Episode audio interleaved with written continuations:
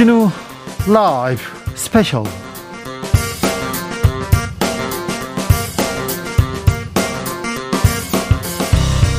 2022년 9월 17일 토요일입니다. 안녕하십니까. 주진우입니다. 토요일 이 시간은 일주일 동안 있었던 가장 중요한 일들 정리해드리는 그런 시간입니다. 시사 1타 강사 두 분 모셨습니다. 양지열 변호사, 박지열 변, 박지훈 변호사. 어서 오세요. 네, 안녕하세요.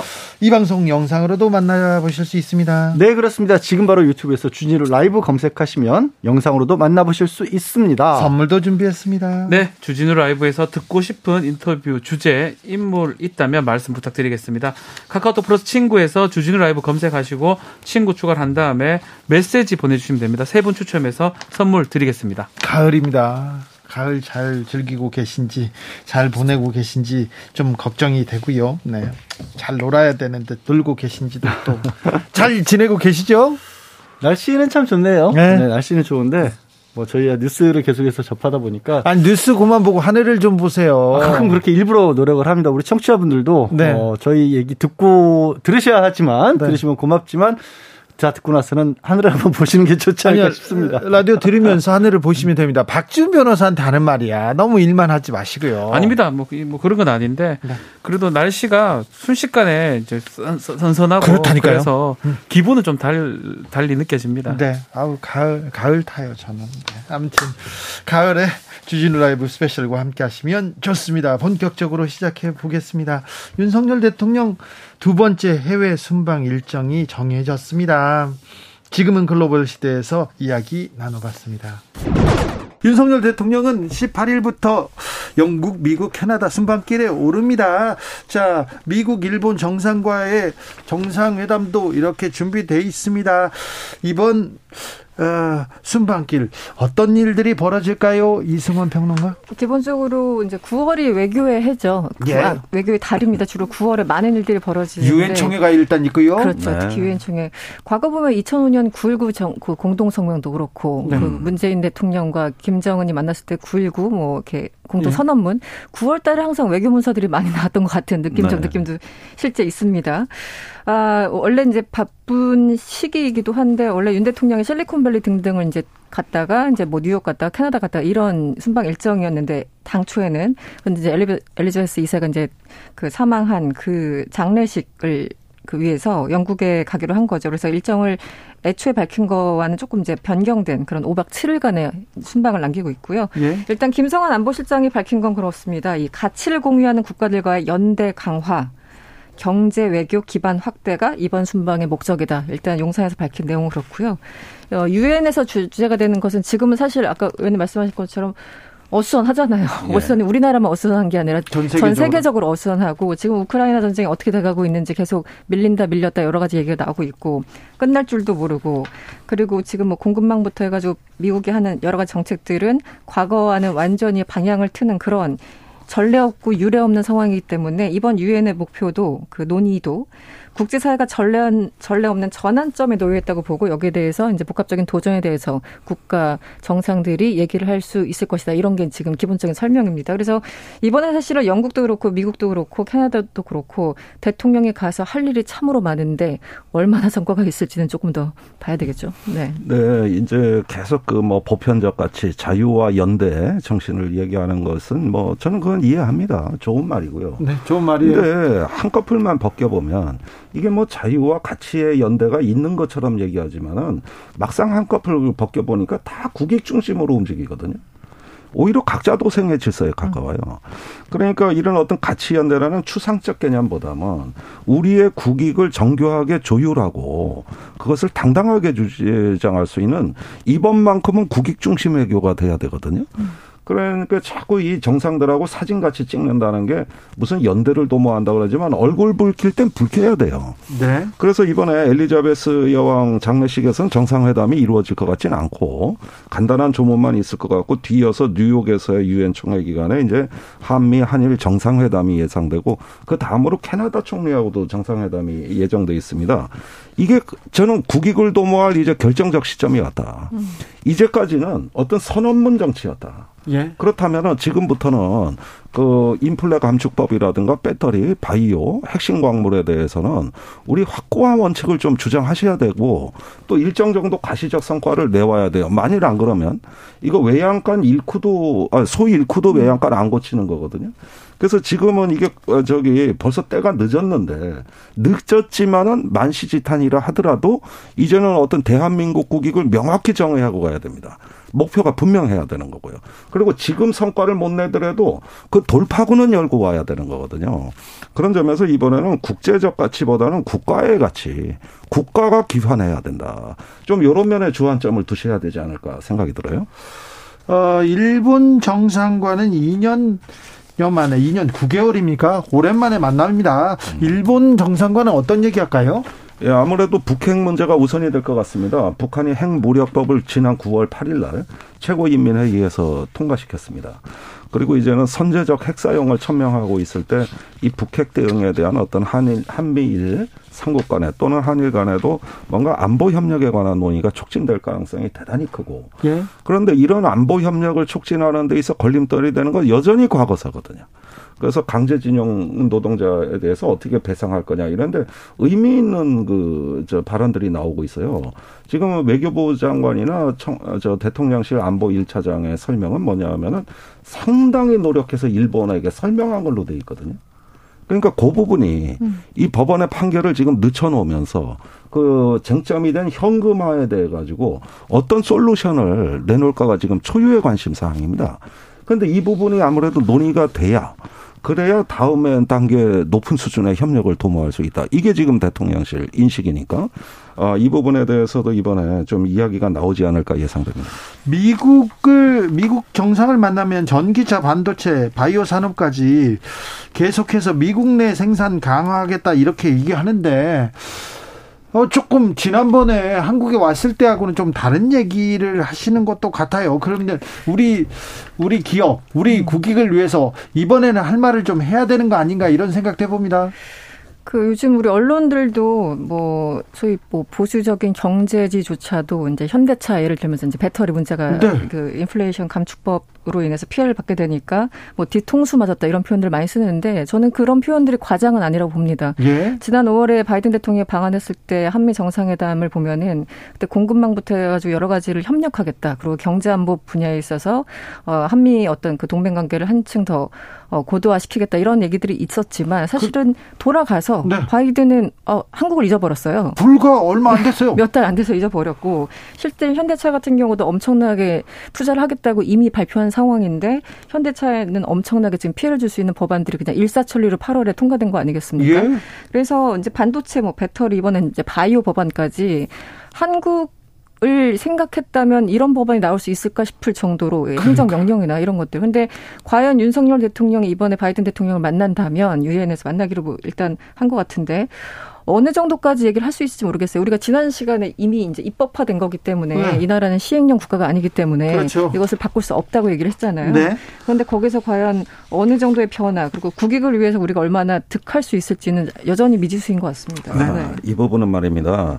그 지난 5월 21일 날 윤석열 바이든 두 정상의 공동 성명에서 정확히 이렇게 나와 있습니다. 전기차, 배터리, 핵심 광물 등에 대해서 양국은 회복력 있는 공급망을 구축하기 음. 위해서 장관급 산업 대화를 조기에 개최한다. 예. 이렇게 돼 있어요. 예. 근데 7월에 반도체법, 8월에 인플레이션 감축법 열리도록 장관급 산업 대화는 단 한 차례도 열린 적이 없고 선언문에 불과했고 그냥 일이 터지고 나서야 산자부 장관이 지금 미국에 갔는데 그게 법안 통과되고 20일이 지났습니다. 네. 그리고 지금 한 달이 다 돼가고 있어요. 의미 있는 장관급 대화를 뭘 나눴으며 또 이것이 상시적인 협의 채널이 돼가지고 긴밀하게 조율할 수 있는 시스템인가 이 부분이 아직도 답이 안 나와 있는 상태에서 정상회담 선언문을 우리가 기억하고 있는 거예요. 그러면은 이 협의가 합의가 안 이루어진 것이거든요. 그렇다면 이번에 윤석열 대통령이 이건 한번 얼굴 붉혀야 되는 거예요. 음, 그렇죠. 네. 그런 문제를 처리하자고 장관급 대화를 합의해 놓고 일방적으로 하고 사전에 한국의 여론 수렴을 안 한 거 아닙니까? 예. 그렇다면은 이건 정상 성명의 취지에 반하는 것이고 미국의 일자리 약탈이다. 이렇게 되면 네. 그런 부분을 다 상당한 우려를 표명해서 무언가 재검토하겠다는 답변 한마디 정도는 들어와야 되는 겁니다. 네. 주진우 라이브 지금은 글로벌 시대에서 윤석열 대통령 순방에서 뭘 얻어야 될지 외교 전략은 무엇일지 이렇게 살펴보고 왔습니다. 어떤 점 원하세요? 필요한 것들이 많죠. 뭐 네. 지금 살펴본 대로 지금 사실 아주 아주 어려운 상황이에요. 그렇죠. 특히 한미 정상회담 특히 바이든한테 얻어야 될 것이 꽤 많은데 과연 가능할지는 좀 의문입니다. 아니 그러니까요. 네. 한국 자동차 뭐 한국 뭐 반도체 악수를 그렇게 하더니 그냥 뒤통수로 빵 때렸었지 않습니까? 바이오까지. 네. 그리고 박준변 변사가 이제 어려울 것 같다는 얘기를 한 이유는요. 사실 미국부터 얘기를 하자면 지금 바이든 대통령이 사실상 우리에게 뭐 뒤통수 맞은 그런 기분을 주고 있긴 한데 네. 거기에 특히 인플레이션 방지법 같은 경우는 법안이 갑자기 나온 건 아니거든요. 네. 법이라고 하는 거는 예고를 하고 행정부에서 국회에 협조를 얻어서 만들어진 거 미국이나 우리나라 똑같은데 지난번 펠로시 하원 의장 만났을 때는 왜 녹놓고 만나지도 못했던 걸까요? 그러니까 이걸 알고 막으려 했으면 진작 했었어야 할 일인데. 아니, 미국은 또 법이 이렇게 통과되면 시행령으로 이렇게 할 수 있는 그런 나라도 아니에요. 그렇죠. 아니, 그러다 보니까 지금 와서 뒤늦게 만나서 어떤 걸 얻어낼 수 있을까. 얻어내면 좋겠지만. 그리고 한일 정상회담은 왜 자꾸 얘기가 나오는지를 잘 이해가 안 가는 게. 우리가 너무. 왜 그렇게 먼저 만나자고 하는지 모르겠어. 그러다 보니까 일본 언론들은 아예 한국이 그 강제징용 피해자 문제 한국이 앞서서 해결을 해라. 근데 이게 좀 거꾸로 뒤집힌 거예요. 예. 우리가 큰 소리 쳐야 되는 상황인데 우리가 먼저 만나자는 식의 얘기가 나오니까 일본이 큰 소리를 치고 있거든요. 아니 불법적으로 강제 징용 시킨 게 누굽니까? 돈 안 준 게 누굽니까? 역사를 그렇죠. 왜곡한 게 누굽니까? 일본 아닙니까? 참, 뭐, 좀 해야 될 일이 꽤 많고, 다음 주에는 아마 이슈가 다 정상회담 얘기가 많이 나올 것 같은데, 순방 관련해서. 네. 글쎄요, 뭐, 일각에서는 다른 나라처럼 뭐 캐나다, 일본처럼 뭔가 방지책이라도 어느 정도 했었어야 되는데 우리 펠로시 의장이 왔을 때 안 만났던 부분 이런 부분이 좀 부메랑이도 돌아온 거 아니냐 이런 얘기도 있고요. 양절 변호사 얘기처럼 미리 조금 예상을 하고 대응도 하고 피해를 줄여야 되고 하는데 그냥 직격으로 다 맞는 거거든요. 우리 자동차 못 팝니다. 이제 못 팔아요. 전기 자동차. 그러니까 그런 것들을 최소한 또 환율 부분도 지금 문제고 뭐 통화 수합이라든지 가서 해야 되는데 걱정이 한두 가지 그걸 할 수 있을지 또 바이든 입장에서는 11월 선거 앞두고 지금 자기가 원해서 내어놓은 거를 돌릴 돌이킬 수 있을지 또 의문이고 결국 외교가 이제 이게 이런 게 외교거든요. 그렇죠. 이번에는 대통령이 국익 차원에서 대한민국을 위해서 대한민국 경제와 산업을 위해서 좀 큰 소리를 내야 되는데 어떻게 보면 화도 낼 수도 있는데 어찌 될지 좀 지켜보겠습니다. 그런데 국민들은 대통령이 외국에 나가시는데 걱정하는 사람들이 조금 있는 왜, 것 같아요. 왜 그러냐면 지금 우리 저희 두 사람이 얘기했던 걱정스러운 부분들을 잘 풀어나가려면 국내에서 힘을 받아야 되거든요, 사실. 네. 그래야 뭐 그냥 그냥 쉽게 말해서 외국의 정상들을 만나도 아, 대한민국 내부에서 지지율도 좋고 뭐 국회랑 협치도 잘 되고 있고 그런 상황에서 아, 이 사람이 정말 나서서 한국을 대변해서 무슨 얘기를 하면 그대로 되겠구나 이런 믿음이 가야 되는데 한국 내가 너무 시끄럽잖아요. 시끄러운데 다른 것도 있지만 배우자가 함께 가시는 김건희 여사가 최근에 어, 뭐 학력이라든가 뭐 그 학위 논문과 관련된 부분 그리고 주가 조작과 관련된 부분 새로운 얘기들이 좀 나왔잖아요. 그래서 뭐 야권에서는 특검 얘기도 나오고 있고 이런 상황인데 이게 또 외국 정상들하고 이런 얘기를 전혀 모르고 있냐 아유, 그것도 아니잖아요. 외국에서도 국내 언론이 김건희 여사 문제 계속 거론하니까 외국 언론에서 도 나와서 알고 있더라고요. 외국 그러니까 친구들도. 이렇게 나란히 가시면 틀림없이 그런 얘기들을 정상들도 생각을 할 텐데 그게 걱정이네요. 가장 주목받는 인물입니다. 김건희 여사. 네. 지금 뭐 명절 이후 계속 검색 1위가 되고 주목을 받고 있는데 한마디도 안 해도 그냥 사진 가만히 있어도 이제 주목이 되는데 이제 이게 순방을 하면서 일정 장소 같은 데 이제 나올 겁니다. 나오겠죠. 나와야죠. 어떻게 나오든지 간에 주목을 할 겁니다. 그리고 그 주목도가 높은 게 좋게 높은 게 아니고 나쁘게 높은 측면이 있어요. 예컨대 뭐 특검을 해야 된다, 수사를 해야 된다, 불공정하다 이런 여론이 높은 걸 봤을 때 만약에 김건희 여사가 언론에 아니면 순방 과정에서 나오면서 뭔가 또 다른 부분이 또 있다 그러면 그 부분이 또 다른 뉴스가 될 가능성이 있지 않을까 생각이 듭니다. 네, 그래서요 지난번 순방 때 굉장히 어, 대통령의 말은 전혀 그 메시지는 전혀 전달이 되지 않고 영부인의 옷, 보석 이런 거, 그다음 빵 그런 얘기만 나왔어요. 그런 부분이 아, 그런 부분이 좀 국민의 우려를 지금 우려를 좀 사고 있는데 이거, 이거 저희가 계속 얘기하는데 아니 대통령이고 대통령 배우자인데 이대로 둘 겁니까? 이렇게 말이 나오고 그런데 이렇게 모든 메시지를 이렇게 삼켜버리도록 그대로 놔두는 대통령실에 문제가 있다고 저는 봐요. 근데 이번에는 좀 살짝 더 걱정스러운 부분이 솔직히 있어요. 지난번 이제 나토 정상회담 때문에 스페인에 갈 때도 개인적으로 친분 있는 음. 분을 이렇게 공식 수행원 그건 또 아닌데 이렇게 잘못됐죠. 바람에 잘못되는데 네. 이번에는 전용기가 못 가잖아요. 그러니까 워낙 세계 각국에서 모여드니까 민간 항공기를 이용을 하라 그랬으면 이제 대통령실의 공식 수행원이라든가 취재단이 함께 가는데 제약이 더 따라 수밖에 없는 겁니다. 네. 소수 정예가 가는 거예요 오히려. 네. 근데 소수 정예가 지금 공식적인 조직이 안 꾸려져 있는 상황에서 소수 정예가 가면 오히려 더더 가까운 사람을 챙길 가능성도 있고 또 눈에 잘 안 띈다는 이유로 그러실 수도 있어서 그러지는 않으셨으면 좋겠습니다. 아, 뭐 그렇지 않을 것 같긴 한데요. 뭐 그 나토 때그큰 문제 됐지 않습니까? 네. 뭐 비선이고 이랬기 때문에 안 할 것 같긴 한데.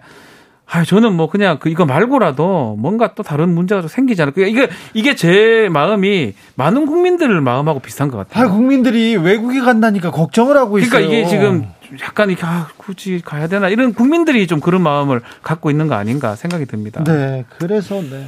엘리자베스 2세 이제 장례식 같은 경우도 수행원 없이 두 분만 이 식장에 들어가서 요 행동이나 이런 것들을 해야 되는 상황이고 수행원이 못 따라가거든요. 그리고 나토 아자 유엔 총회도 총회장 내부에는 어, 당사자인 대통령만 들어가셔야 되는 거예요. 그러다 보니까 아직까지 이제 해외 외교 경험이 많지는 않기 때문에 그런 부분에 더 우려를 좀 가져오는 게 아닌가 싶습니다. 대통령실에서 또 외교부에서 잘 챙기겠죠. 이번에는 좀 잘 챙겨 주십시오. 잘 챙겨 주세요. 네. 좀 부탁드려요. 음. 그런데 국민들이 이렇게 대통령 외국 나가는데 대통령 이 국가 원수 대한민국 대표 아닙니까? 대한민국 대통령 으로 자격으로 가는데 좀 어, 저, 대접은 잘 받는 건지 또, 그, 뭐, 의뢰, 뭐, 예식 이런 거는 잘 아는 건지 걱정합니다. 걱정합니다. 영부인은 또 어떻게 다니는지 걱정합니다. 그러니까 국민 걱정 끼치지 말게. 대통령이 외국 나가는 거를 걱정해 한, 한 적이 있었어요 예전에. 없었죠. 없었죠. 아, 그렇게 눈에 안 띄었죠 사실은. 네, 그러니까요. 아우 참 이번에는 좀 잘 부탁드리겠습니다. 네, 제발요. 네. 국민의힘 얘기로 넘어가 보겠습니다. 두 번째 비대위 출범했습니다. 정진석 호. 아, 어떻게 흘러갈 건지 김병민 비대위원과 이야기 나눠봤습니다. 자, 김병민 비대위원. 네. 비대위원으로 이렇게 비대위 오늘 첫 번째 회의를 했죠. 첫 번째 회의했습니다. 현충원 참배도 하고. 네, 가처분 또또 네. 또 네, 가처분 심리 네, 도 있었고. 네, 그런데 비대위원 네. 너무 친윤 일색 아니냐 이렇게 얘기하는 음. 분들도 있어요. 김병민 네. 비대위원은 친윤이죠. 친윤이죠. 누가 친윤, 봐도 친윤이지. 누구도 맞나요? 윤핵관 윤핵관. 네, 네, 맞죠. 자, 친윤 일색입니다. 아 근데 네. 이게 지명직 비대위원이 총 여섯 명인데요. 네. 그 중에 이제 김상훈 의원, 네. 김종혁 위원, 김행 위원 이 세 분이 친윤인가요? 음. 그 이분들에 대해서 친윤이라고 얘기하는 아마 언론은 없는 것 같습니다. 그러면 세 명 빼고는 다 친윤이네요? 아니, 그러니까 친윤 일색이다 이렇게 표현을 하니까 일색이다. 여기에 대해서 바라보는 시각의 차이가 있다는 말씀을 드리고요. 네. 친윤 이색이라고. 다양한 대표성과 네. 통합을 중심으로 하는 뭐 그런 것들을 고려했다는 비대위가 출범했습니다. 아무튼 저 민생을 좀 신경 써야 되는데 가처분 계속 하고 있어서 네. 어찌 될지 좀 지켜보겠습니다. 예. 음. 대통령 해외 순방 갑니다. 네, 가야죠. 가야죠. 유엔 총회 기조연설도 있고. 네. 네. 아, 근데 김여 김건희 여사 동행하는 거에 대해서 네. 왜 얘기가 나올까요? 어, 박지원 국정원장이 얘기하던데 당연히 가야 된다. 지금껏 그 네. 국가원수가 해외 순방할 때 영부인 얘기가 나온 적이 없었잖아요. 없었죠. 근데 이제 아무래도 김건희 여사 관련 여러 의혹들이 생기다 보니까 우려가 있는 것 같아요. 그러니까 지난번에 그 나토 순방 때도 같이 가시면서 이제 그때 장신구 문제가 논란이 됐잖아요. 그거 이제 빌린 거다 이렇게 지인한테 빌렸다고 얘기하고 그것도 아직도 완벽하게 모든 의혹이 풀린 건 아닌데 빌렸다 해도 문제고 또 그걸 또 그런 고가의 귀금속을 빌려주는 것도 좀 상식적으로 이해가 안 되고 그런 논란이 있었고 그다음에 그 본인이 이제 잘 아시는 분 한 분을 또 동행을 했잖아요. 그러니까 공무원도 아닌 분을 함께 1호기에 타서 탑승해서 갔다. 이 문제도 논란이 됐었고. 그러다 보니까 논란이 되는 거예요. 그러니까 일반적으로 예전에 대통령들이 부인들이 함께 동행하는 문제는 그런 논란이 없었기 때문에 크게 문제가 안 됐는데 김건희 여사 관련해서는 지난번 나토 순방에도 여러 가지 논란이 있었고 또 김건희 여사가 개인적으로 여러 가지 의혹에 휩싸여 있고 이러다 보니까 결국은 순방에 함께 가는 것에 대한 비판적 여론이 있는 것이고 예산을 들여서 그렇게 굳이 갈 필요가 있느냐. 뭐 저는 개인적으로는 가는 거 뭐 그렇게 뭐 이렇게 반대하지 않습니다. 저는 뭐 그런데 어쨌든 국민적 시선이나 의혹의 문제 민주당에서도 그런 부분에 있어서 예전에 대통령 부인과 다르게 김건희 여사가 여러 의혹이 쌓여 있고 지금 현재도 윤석열 대통령 지지율 하락에 중요한 영향을 미치고 있는 요소로 작용하고 있잖아요. 이런 문제들 때문에 우려를 하는 거죠. 그. 뭐 말씀 주시는 내용들에 대해서 아마 이번 순방 과정에서 혹시 국민들께서 보시기에 다소 우려스러운 점들까지 고민하면서 순방을 할 거라고 생각을 합니다. 어, 지난날 이제 그 조금 다른 얘기긴 한데요. 처음 수해가 윤석열 대통령 취임하고 나서 수해가 났을 때 기민한 대응이 조금 아쉬웠다고 지적하는 분들이 있었죠. 예. 그리고 이번에 태풍 흰남노가 올라오게 됐을 때 굉장히 기민하게 대응을 해서 나름대로 국민 여론이 좋았던 것 같습니다. 박수현 전 청와대 수석도 이번 흰남노 대응 너무 괜찮았다 이렇게 얘기를 하는 것 같더라고요. 네. 그러니까 나토 정상회의가 다자간 회의로서 대통령 취임하고 첫 번째 나갔던 외교 행사였는데 여기서 이제 국민들 보시기에 이런 것들은 좀 고쳤으면 좋겠다 하시는 내용들 아마 대통령실에서 차분하게 고민할 거라고 생각하고요.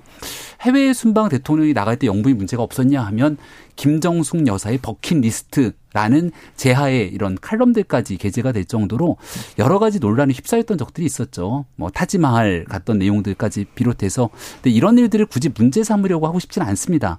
그러니까 결국은 대통령과 배우자에 대해서 뭔가 이런 방식으로 가십성 논란들을 야당이 증폭시키게 된다면 정작 유엔 총회 기조연설에서 우리 국익을 위해서 무얼 얘기를 할까? 또 그 자리에서는 한미 정상회담 혹은 일본 지도자와 만날 수도 있게 되는 상황이 올 텐데 여기에 지금 대한민국 기업들의 켜켜이 쌓인 현안들이 많잖아요. 이런 이슈들이 뒤로 물릴 수가 있습니다. 정말 책임 있는 제1야당이라면 오히려 지역적인 이슈들보다는 정말 국익에 부합한 해외 순방이 잘 될 수 있도록 비판도 좀 해주시고 잘 될 수 있도록 도움도 줬으면 좋겠습니다. 그러니까 비판을 하는 거예요. 그러니까 그거를 지역적인 문제라고 치부하지 말고 그러니까 국민들도 사실은 김건희 여사 관련해서 지난번 나토 순방에서 있었던 여러 가지 일들이 의혹이 많고 그 부분에 도 실망스러운 부분이 분명히 있어요. 그러면 그 부분을 명확하게 해야죠. 이제는 다시는 다시는 그런 일이 일어나면 안 되는 거예요.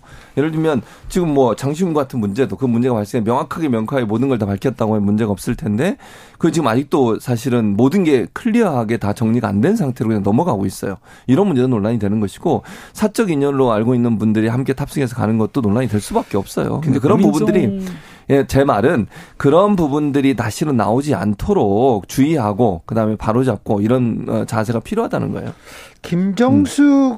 여사의 예. 옷 악세사리 음. 이 문제를 지난 정부 때 물고 늘어져서 네. 그래서 김건희 여사의 문제 더 도드라지게 보이는 거 아니냐 이런 얘기도 있습니다. 그런 걸 이제 뭐 내로남불이라고 규정지면서 어, 결국 평가받을 수밖에 없는 상황이 서로에게 오지 않겠습니까? 김정숙 여사에게 제기됐던 의상 등에 대해서 깔끔하게 해명됐는가라고 한다면 그때 청와대가 대응했던 모습들이 그렇게 명쾌하게 해명되지는 않았습니다. 특정 브랜드 옷에 대해서 이야기를 했을 뿐.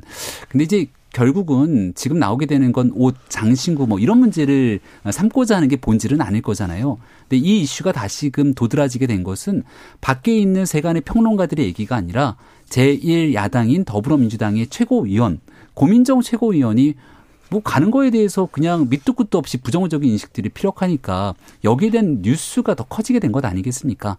그러니까 뭔가 합리적인 비판을 어, 하고 여기에서 어떤 대안도 좀 제시를 하고 하는 모습들을 보여야 될 텐데 고민정 최고위원 같은 경우는 문재인 대통령과 가장 가까이 청와대에서 일했던 인사가 그 당시 있었던 상황들은 나몰라라 하고 지금 있는 김건희 여사에 대한 부분들만 딱 이렇게 문제를 삼게 되니 크게 공감대를 얻기 어렵다라는 생각이 들고요. 그래서 이번 해외 순방의 본질적인 의미를 조금 더 집중했으면 좋겠다는 얘기들이 이곳 저곳에서 나온다고 생각합니다. 김병민 비대위원 되더니 더 열심히 하네. 더 고민정 고민정 의원은 지금 국회의원으로서 역할을 하는 거예요. 그리고 어. 예전에 이제 부대변인으로서 역할을 할 때는 당연히 대변인 입장에서 지금 김병민 예전에 대변인 하셨잖아요. 대변인은 개인적 의견보다는 공식 입장을 밝히는 자리인 거예요. 그러니까 그거를 예전에 뭐 김정희 여사를 옹호했는데 이런 비판을 하는데 이렇게 얘기하면 저는 안 된다고 봐요. 왜냐하면 역할이 바뀐 거고 본인이 하는 일이 달라졌어요. 그렇게 보면 될 것 같고요. 저는 아까도 계속 반복적으로 말씀을 드리지만 국민들이는 과연 김건희 여사의 여러 가지 상황에 대해서 긍정적으로 보고 있느냐의 문제라는 거예요. 이걸 단순히 그냥 야당이 공격하니까 문제다 이렇게 볼 문제가 아니고 그러면 이 문제를 어떻게 국민들에게 설득해서 국민들이 납득할 수 있는 정도의 어떤 모습으로 바꿀 건가 하는 부분에 집중해야 돼요. 야당은 당연히 공격하는 거죠. 야당이 그러면 존재하는 게 예를 들면 뭐 여당이나 정부가 잘못한 부분이나 우려가 있는 부분들에서 문제를 제기하고 또 정보 접근권도 의원들이 훨씬 많잖아요. 일반인보다. 그래서 그런 관련된 얘기들 할 수밖에 없는 거예요. 그리고 네. 그 장신구 문제도 단순히 장신구 문제가 아니잖아요. 이거는 왜냐하면 재산 등록의 문제와 연관이 돼 있어요. 이거는 그러니까 공직자의 재산 공개와 연관돼 있는 문제이기 때문에 더 논란이 되는 거예요. 단순히 그냥 빌렸다는 문제가 아니라 그런 이제 법적으로도 처벌받을 수 있는 위험성이 있는 부분이고 네. 그래서 저는 지적했다고 봐요. 주진우 라이브. 국민의힘 비대위 출범했습니다. 비대위는 잘 갈까요? 알 수가 없는 게뭐 뭐든지 국민들이 이제 알게 됐죠. 28일 날 신문이 있습니다. 가처분 신문. 네, 또 그 가처분. 비대위의 운명을 결, 결정 지을 수 있는 신문이 예상돼 있기 때문에 또 다른 가처분도 기다리고 예, 있어요. 5차, 6차 가처분도 지금 신청을 한 상황이고 그렇기 때문에 비대위가 제대로 작동할지 안 할지는 아무도 알 수가 없고요. 오히려 아마 김병민 비대위원도 본인도 말씀은 안 하지만 본인도 확고하게 생각을 갖고 있는 것 같지는 않아요. 제가 봤을 때는. 좀 말하더라고요. 뒤에서. 네. 며칠이나 하실 것 같아요. 그랬더니 모른대요. 자기도. 그러니까 제가 저도 이제 개, 인적으로 한번 질문을 드려봤는데 만약 안 되면 어떡하니까 아, 안 되는 건 생각을 못, 안 해봤다. 그러니까 그거 자체가 지금 불안한 거거든요. 국민의힘 내부에서 아는 사람 하나도 없어요. 아니 누구도 확신할 수 이른바 플랜 B 자체가 없는 거예요. 국민의힘이 정하는 게 아니잖아요. 네. 법원이 결정을 하게 돼 있잖아요. 지금 3차, 4차 첫 번째 지난 월요일에 3차 가처분 심리 같은 경우에는 이제 이 비상대책위원회를 꾸리기 위한 어, 전제 조건이 됐던 당원, 당원 개정한 게 지금 잘못됐다라는 가처분이었고 28일 날 4차랑 같이 하는 건 그렇게 만들어진 비상대책위원장 정지석 위원장 그 자리에 있으면 안 된다라는 그런 요구인 거거든요. 법원이 그걸 받아들여주면 그게 다 없어져 버리면 김병민 비대위원은 근거가 없어지는 거거든요. 그리고 그 내용이 어찌 될지는 국민의힘도 모르는 상황이다 보니까 이게 어떻게 될지 아무도 장담을 못하는 건데 박 변호사 말한 것처럼 플랜 B가 없는 게 음. 그게 답답할 것 같아요 국민의힘에서는 이거 혹시 이게 안 되면 되면 양쪽을 놓고 가정을 해서 뭔가를 좀 예상을 해놔야 되는데 정할 게 없어요. 그 뒤로는. 그럼 뭐 3차 비대위 할 수는 없잖아요. 만약에 받아들여진다고. 그런데 너무 그렇게 걱정할 것도 없는 것 같아요. 국민의힘 보세요. 권성동, 조영 비대위 안 된다 이렇게 끝났지 않습니까? 그래서 그래 두 분 이제 뒤로 이선 후퇴 그러면서 주호영 합의 추대하자 이런 얘기 나오는 거예요. 원내 대표 얘기가 원내 대표입니다. 비대위원장에서 원내 대표로. 예. 그런데 자리는 바뀌었지만 똑같은 사람들 오는 거 아니에요? 왜냐하면 왜냐하면 만약에 가정이긴 하지만요. 가처분 또다시 인용된다면 지금 비대위가 또 무효가 되는 거거든요. 예. 그렇게 되면 원내대표가 그 비대위원장 역할을 하게 됩니다. 예.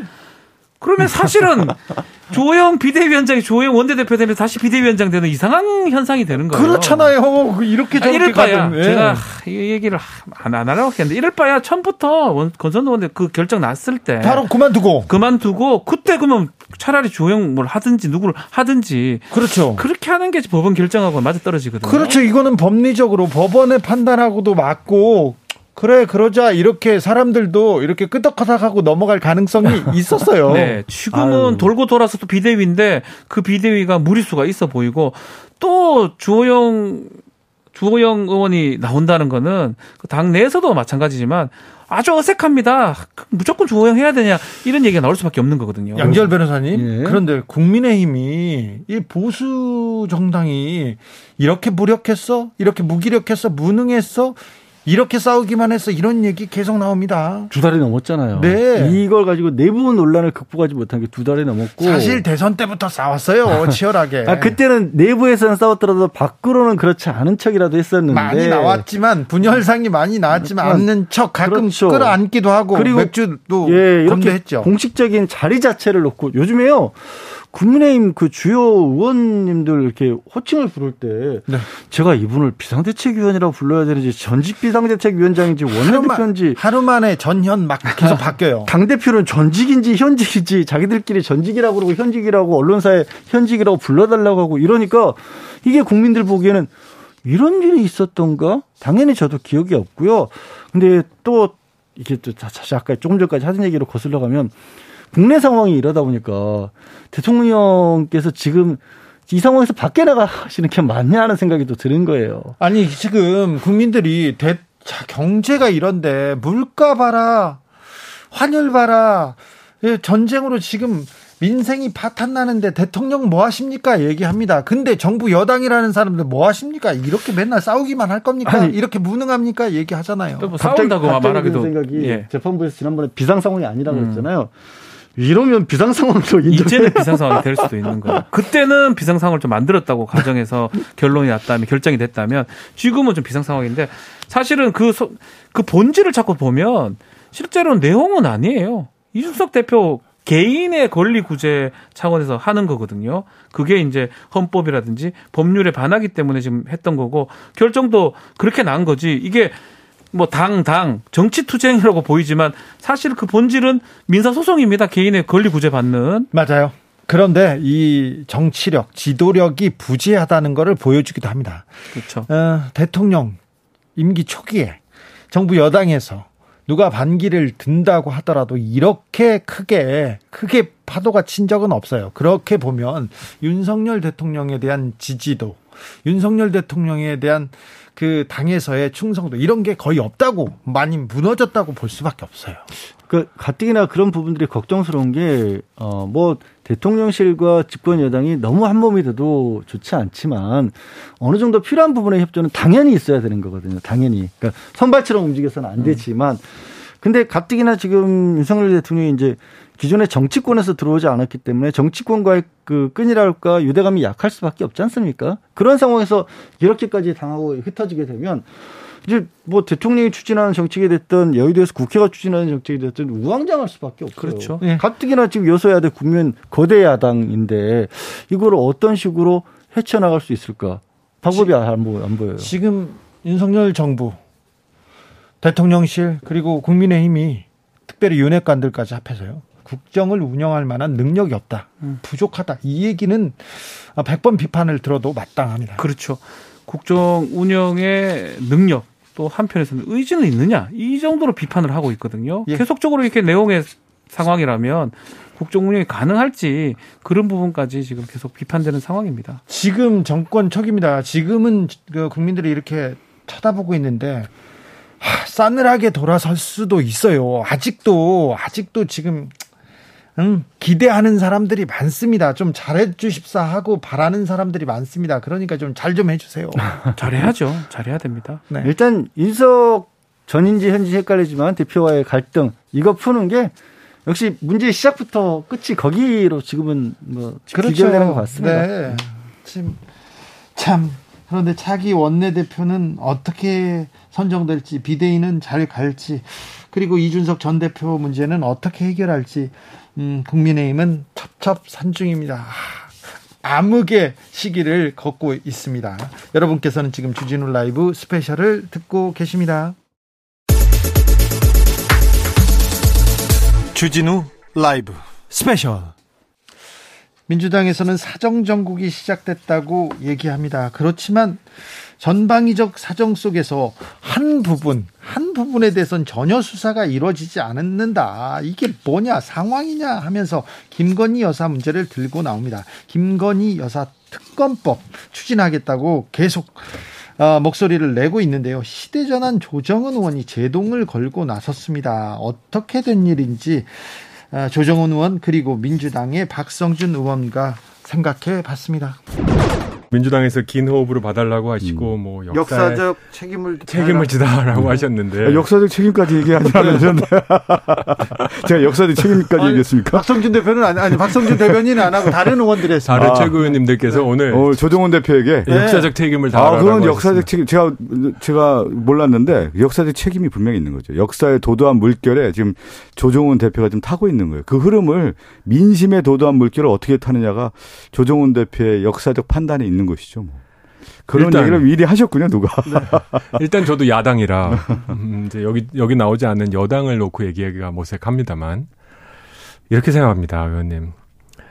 정치가 역사를 얘기할 때 아, 굉장히 솔직해야 된다 생각합니다.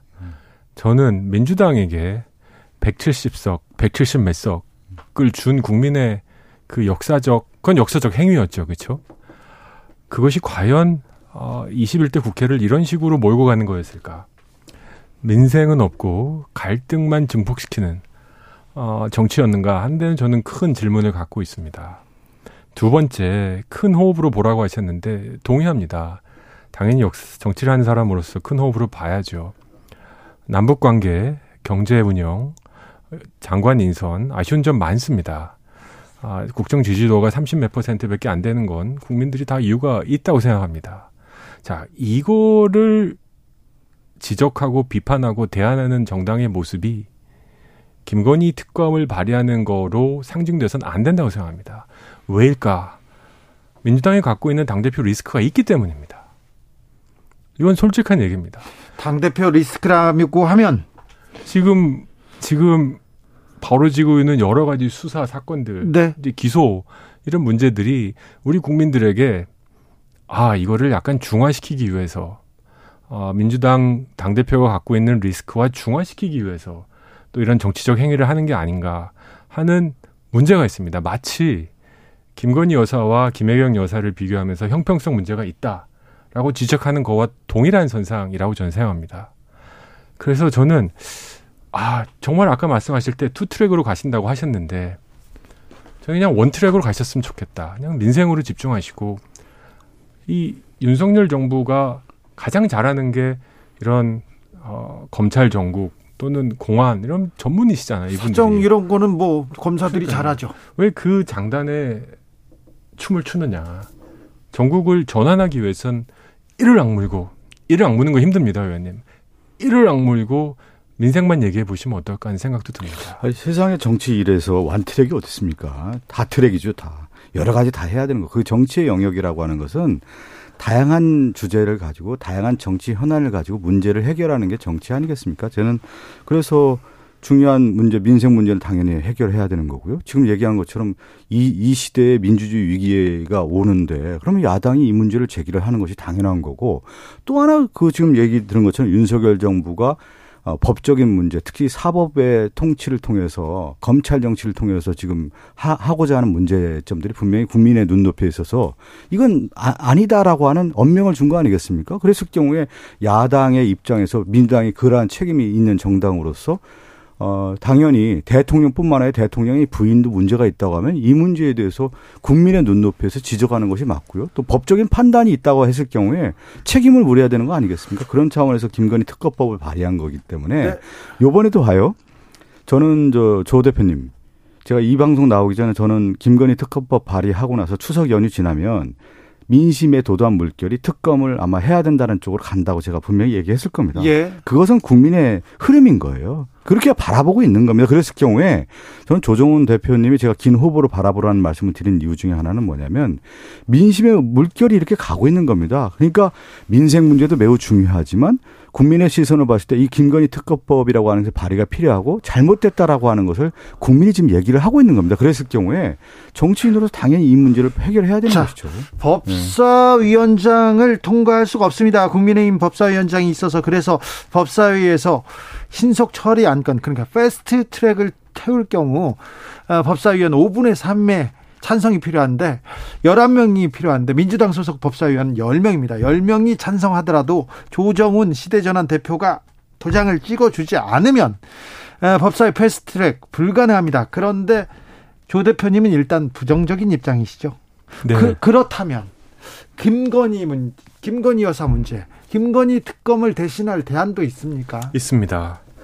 어, 이렇게 말씀드리고 싶습니다. 그 우리 박 의원님께서 이제 역사적 책무에 대한 언급도 하셨는데 어, 저는 여론조사 존중합니다. 다만 저는 아주 솔직히 말씀드리면 우리 국민 대부분은 이 문제를 짜증스럽게 보고 있다고 확신합니다.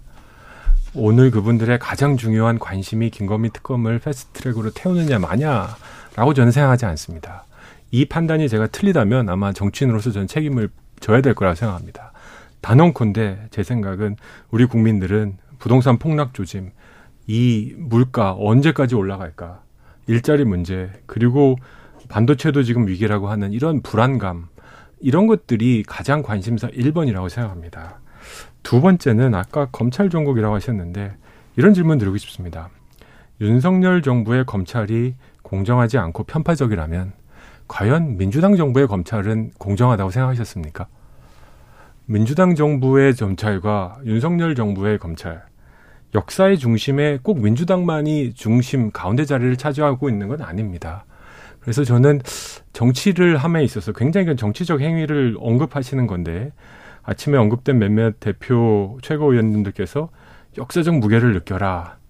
이것은 내가 역사의 중심에 있고 민주당이 역사를 이끌어 나가고 있다라는 생각에서 나온 생각이라고 생각하고요. 이건 굉장히 저는 아, 자 이래서 저는 대선에 진 거다라는 생각을 합니다. 그래서 역사를 바라보는 관점은 수십 가지가 있을 수 있고 우리 모두 300명 하나하나 입법기관, 헌법기관이지 않습니까?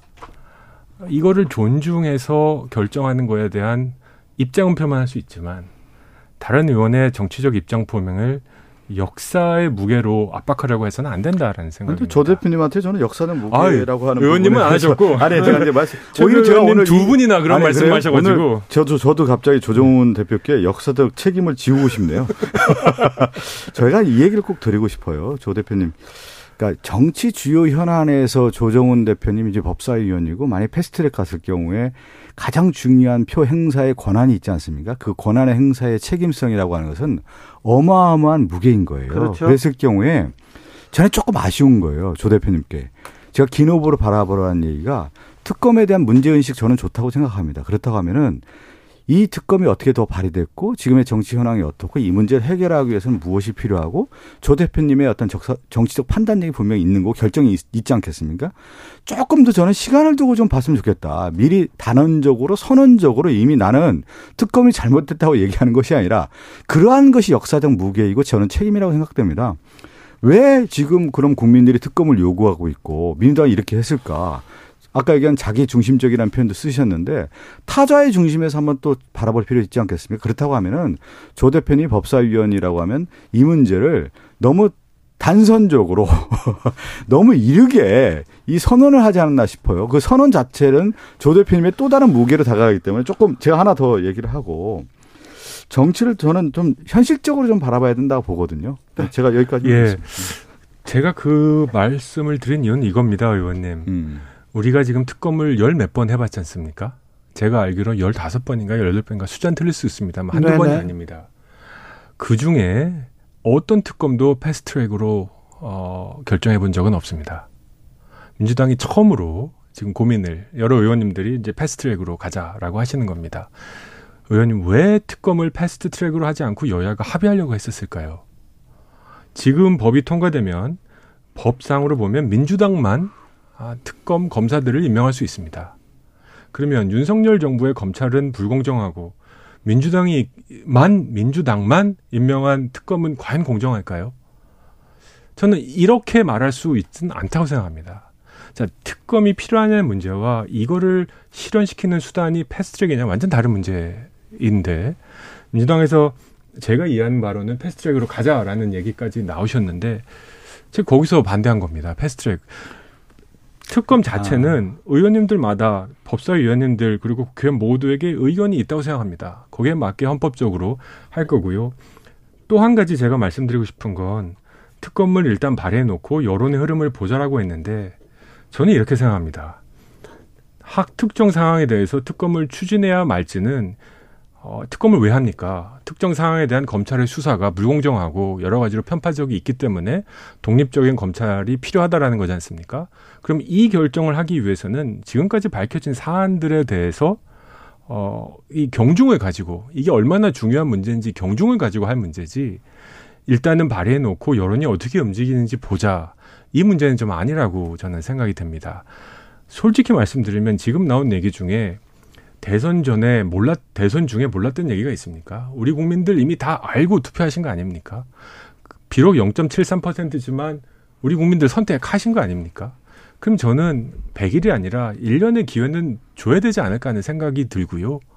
어, 그런 입장에서 특검이라기보다는 견제하시려면 건건별로 뭐 남북 문제 견제할 수 있다 생각합니다. 정치, 경제 할 얘기 아주 많습니다. 저도. 그런 식으로 접근하는 게 맞지 이걸 퉁쳐서 특검 전국으로 밀고 가서 아까 말씀하신 문주, 윤 정부의 무능 지지율 낮은 거를 특검으로 하나로 수렴해 버리겠다. 이게 과연 저도 한번 역사를 얘기해 보겠습니다. 역사적으로 또는 우리 국민을 생각한 정치의 정수인가? 라는 생각은 아직도 갖고 있습니다.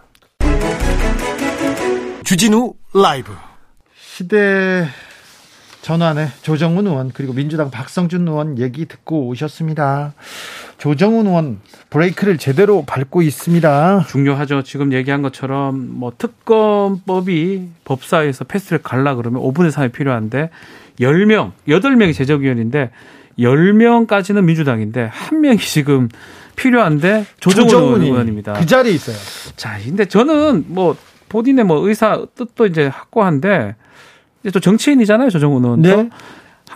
주, 되게 주목받았던 게 있어요. 감사원장 뭐, 뭐 얘기하다가 감사원장이 뭐 대통령 맞춰서 해야 된다. 그 예. 질문해서 조정훈은 주목받았습니다. 예. 한편으로 그런 측면도 있는 것 같아요. 이 좀 주목을 받아야 된다. 그런 측면도 저는 그 나쁘다고 보지는 않는데. 정치인이니까. 정치인이니까요. 근데 되게 중요한 위치에서 주목을 지금 받는 상황이고 또 민주당 얘기처럼 그 비례로 들어온 거예요. 민주당 그 위성정당 비슷하게 그렇죠. 돌았었거든요. 예. 그런 측면을 봤을 때는 그래도 민주당하고 같이 가는 모양 세워야 되는데 뭐 본인은 이제 뜻이 확고하긴 확고한 것 같은데 글쎄요.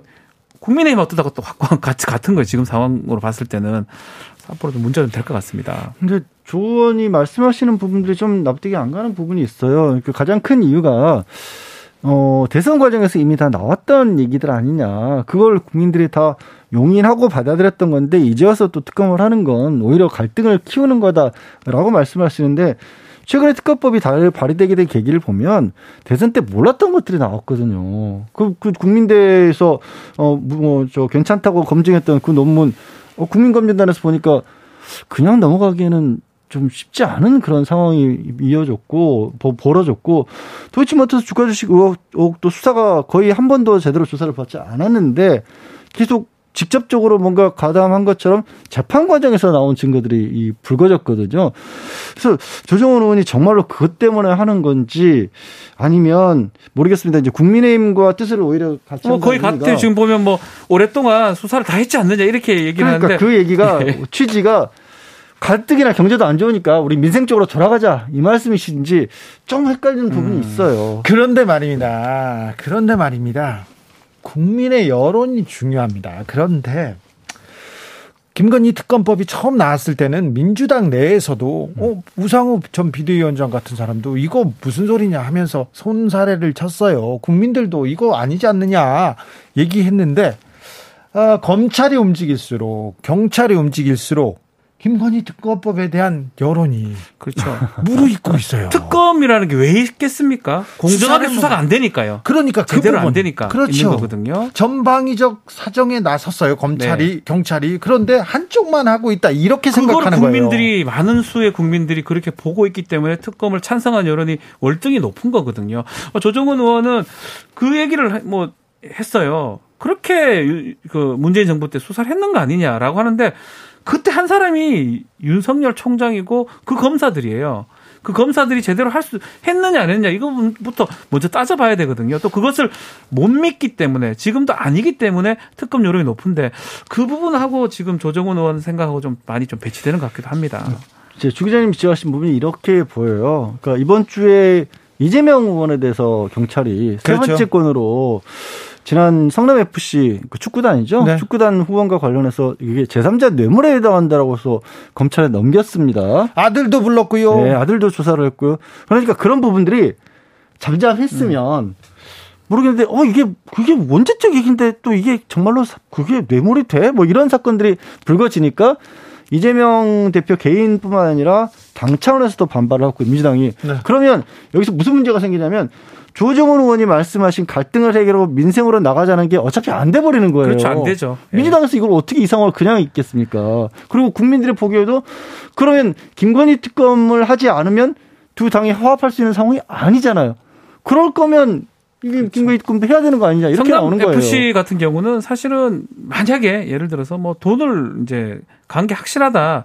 그러면 이게 이론의 여지가 사실 없습니다. 돈이 그런데 돈이 어디로 갔다, 선거 캠프로 갔다, 이재명 대표한테 갔다, 갔다. 주변으로 갔다 그런 건 없습니다. 그게 아니, 지금 없어요. 제3자 뇌물로 가는 순간 그건 없다는 걸 그냥 인정한 거예요. 네. 경찰에서도. 여기, 에 변수가 하나 있습니다. 음. 제가 보는 변수는요.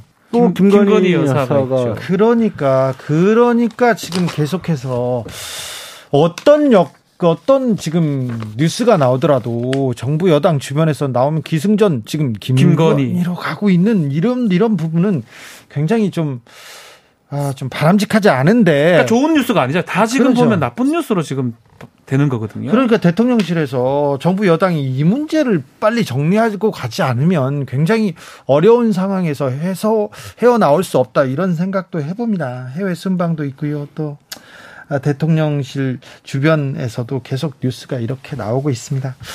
다음 주 일면은 어떻게 될까요? 김건희 여사죠. 또요. 예, 김건희 이번에 제가 박준준 변호사도 예. 빨리 말했어요. 제가 하고 싶었는데. 아, 그럴 것 같아서. 김건희 여사가 뭘 하든 안 하든 간에 이제 뉴스에 나올 수 화면에 잡히잖아요. 아니, 지금 매우 중요한 시국이고 네. 경제를 위해서 민생을 위해서 외교에서 조금 물꼬를 터줘야 되는 시간인데도 김건희 여사가 일면을 지금 장식할 것 같습니다. 이건 어, 굉장히 국가적으로도 굉장히 바람직하지 않은 그런 상황입니다. 네. 영국 가시니까 영국을 배경으로 사진이 나올 수밖에 없겠죠. 네.